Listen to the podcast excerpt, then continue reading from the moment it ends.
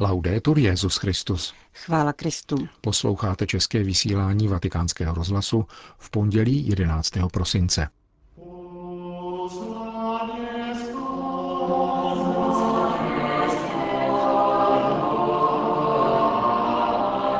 Nechat se utěšit pánem není vůbec snadné, kázal dnes papež František v kapli domu svaté Marty. Rodinná péče o nemocné zasluhuje veřejnou podporu, napsal svatý otec v poselství ke Světovému dni nemocných, které bylo dnes publikováno. O Národních dnech mládeže v Jihoafrické republice uslyšíte v rozhovoru s kardinálem Napierem v závěru našeho dnešního pořadu, kterým provází Johana Bronková a Milan Glázer.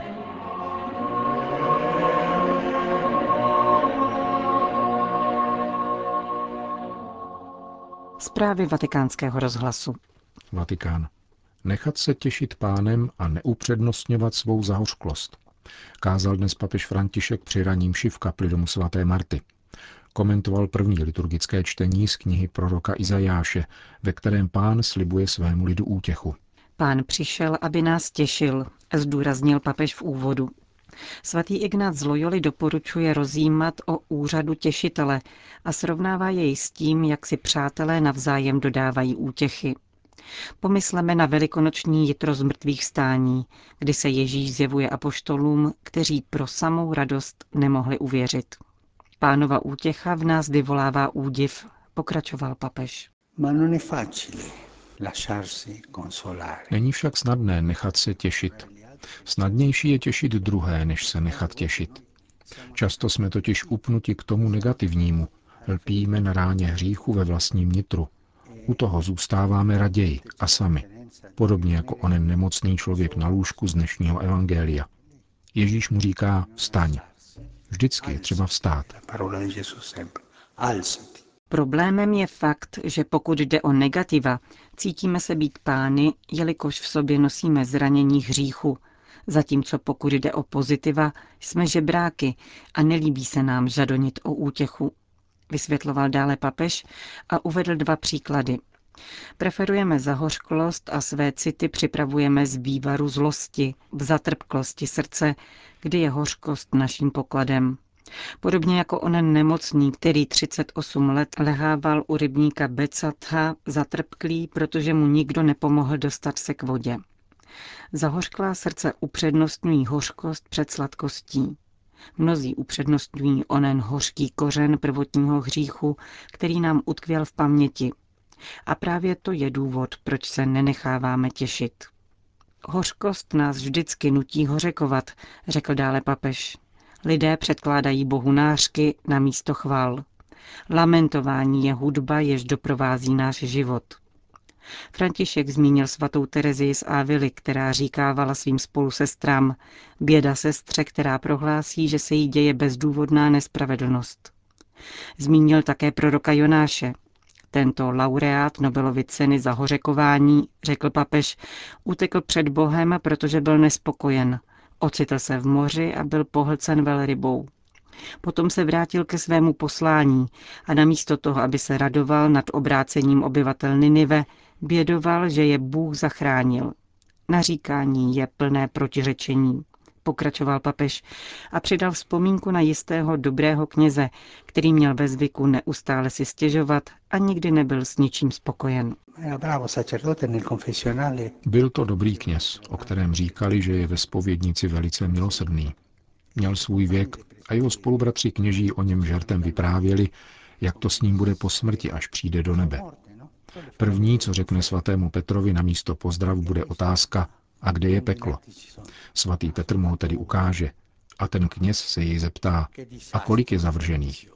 Jenom jeden. Aha, takže vykoupení stroskotalo. Tak je to s námi. Tváří v tvář zahořklosti, zášti a hořekování však církev říká odvahu. Odvahu. Coraggio. Coraggio. Proto Izajáš vybízí k odvaze, neboť Bůh přichází lidi spasit. Pokračoval papež a přešel k dnešnímu evangeliu, ve kterém muži vynášejí na střechu lůžko s ochrnulým člověkem, aby jej otvorem ve stropě spustili před Ježíše. Měli na mysli jen jediné, totiž uzdravení ochrnulého. Dnešní liturgie učí, řekl svatý otec, jak přijímat útěchu od pána. Není to snadné, protože k tomu, aby nás pán potěšil, je třeba svléci své sobectví, svůj poklad. Ať už je to zahořklost, ořekování a podobně. Každému nám dnes prospěje zpytovat své svědomí, jaké je moje srdce. Chovám v sobě zahořklost, mám zármutek. Jaká je moje mluva? Krásná a plná chvály boží, anebo samého lamentování. A prosme o milost odvahy, neboť v odvaze nás přichází potěšit pán. A prosme, pane, přijď a utěš nás. Končil papež František homílii při raním v kapli domu svaté Marty. Spolu s ním koncelebrovali také členové poradní komise kardinálů, kteří se dnes po 22. sešli s Petrovým nástupcem ke dvoudennímu zasedání o reformě římské kurie.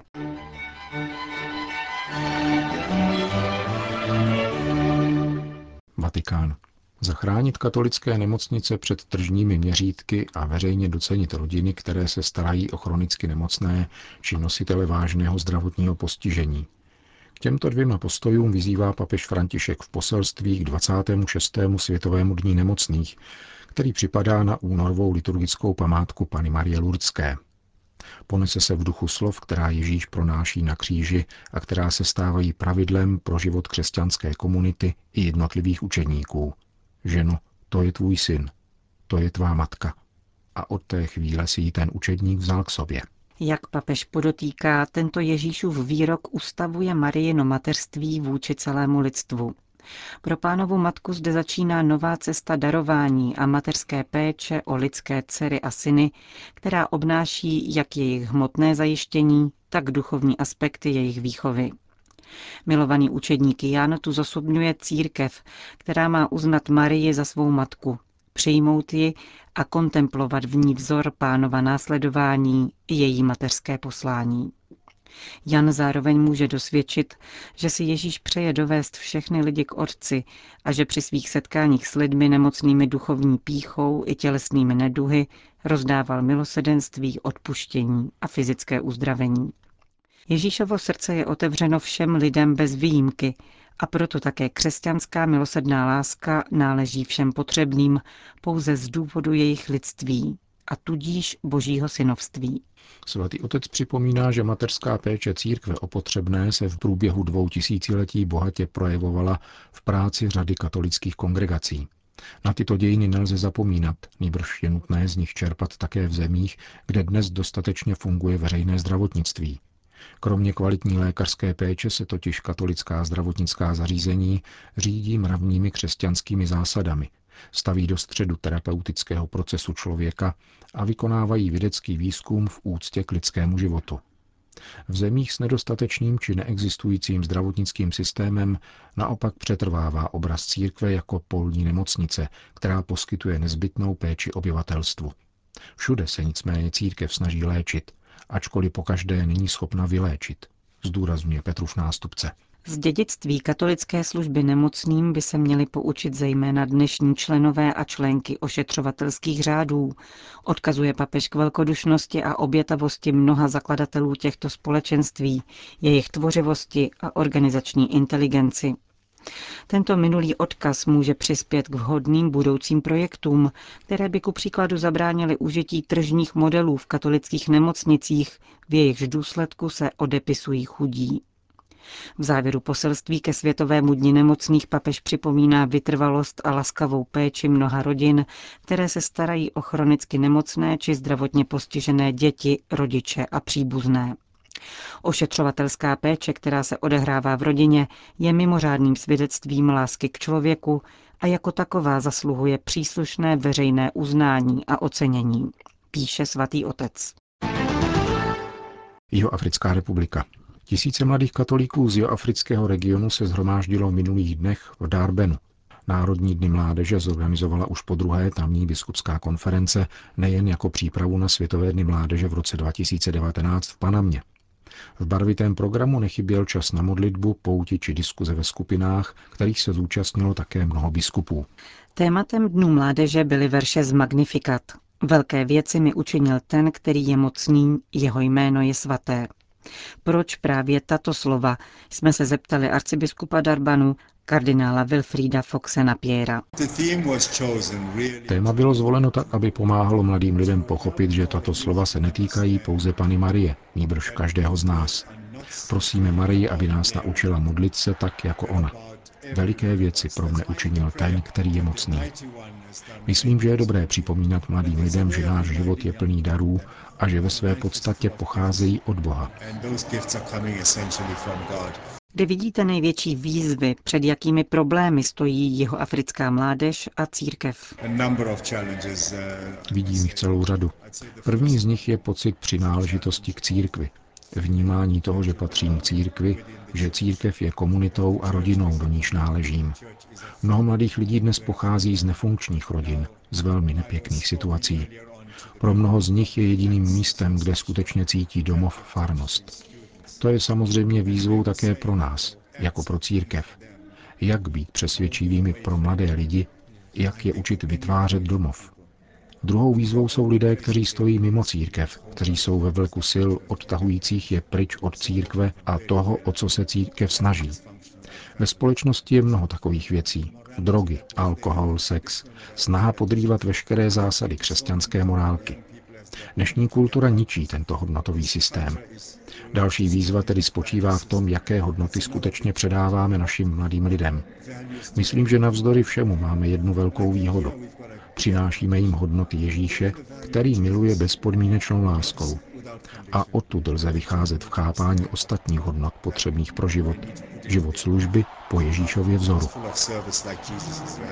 Příští rok se biskupové schromáždí ve Vatikánu na synodě věnované mladým lidem.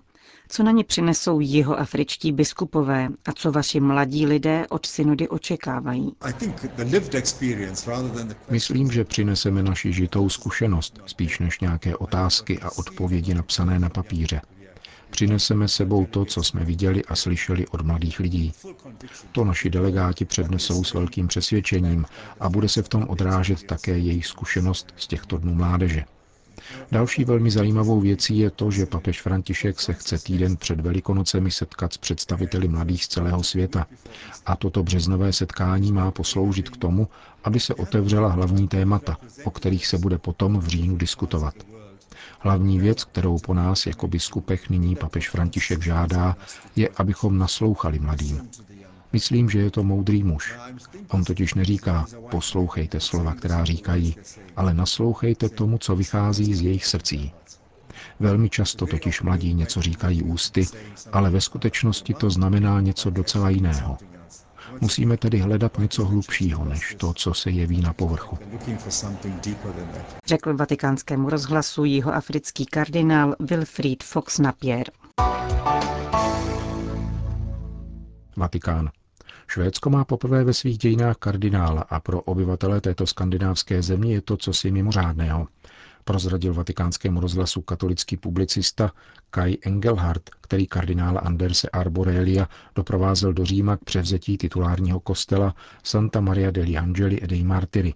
S novým kardinálem jmenovaným při konzistoři v červnu tohoto roku přímo vzešla nová mediální hvězda – Největší švédské sdělovací prostředky jej nyní žádají o hodnocení nejrůznějších témat, což je pro tamní malou katolickou církev absolutní novinka. Změny v pohledu na švédskou církev zaznamenal také kardinál Anders Arborelius, bosý karmelitán, který ke katolicismu konvertoval v mládí z luterského vyznání. Dříve se církev dostala do spravodajství jen když se stalo něco negativního.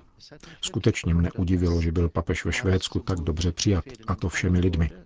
Když jsem pak byl jmenován kardinálem, vzbudilo to velký zájem.